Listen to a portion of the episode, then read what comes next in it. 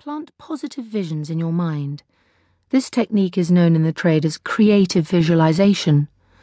A past experience of pleasure or an imagined vision of future success can be used to create an energizing, optimistic mood. It is a favorite with modern sports coaches, and many top footballers and athletes use it. Creative visualization is simple and quick to learn. Just follow these steps and repeat them as frequently as you can for the next few weeks. Then you will be ready to use it wherever and whenever you need an extra dose of positive energy.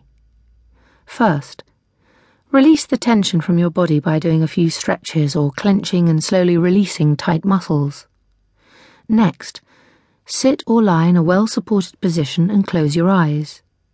Then, take three to five slow, deep breaths, focusing on the passage of your breath in and out of your body.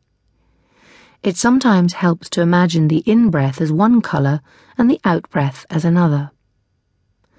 Allow yourself to sink heavily into the chair, bed, or floor that is supporting you, and let yourself float into a deeply relaxed state.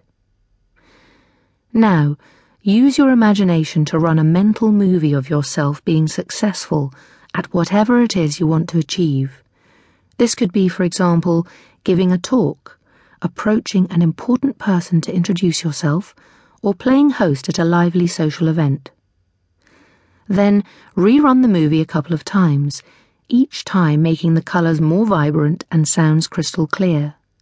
Then notice the positive feelings, physical sensations, and the energy watching this scene triggers. Why does this simple technique work so well?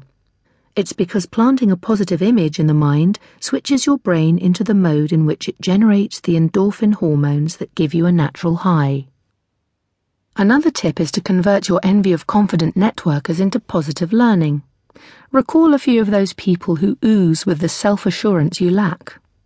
Next time you see them in action, observe them closely. Notice the purposeful but relaxed pace they use to walk into a room.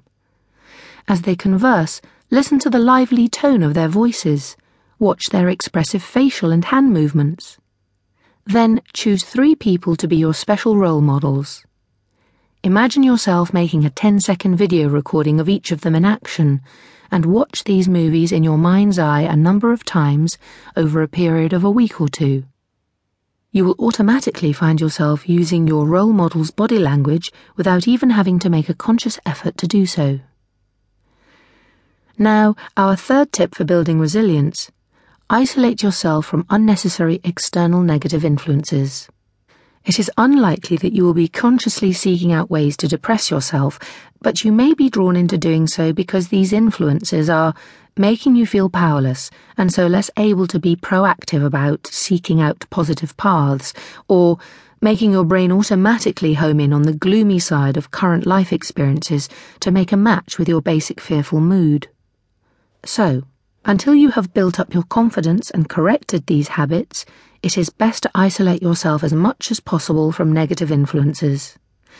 You can do this by making a conscious effort to do the following five simple things. 1. Spend as little time as you can with people who don't like people.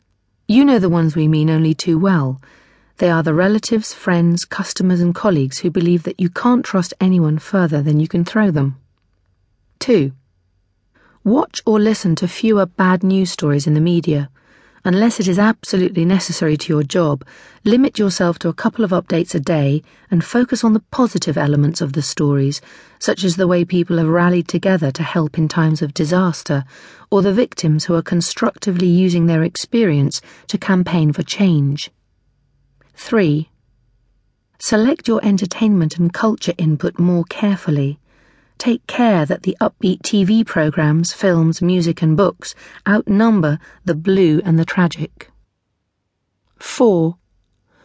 Archive or throw away any reminders of disappointment, pain, and failure.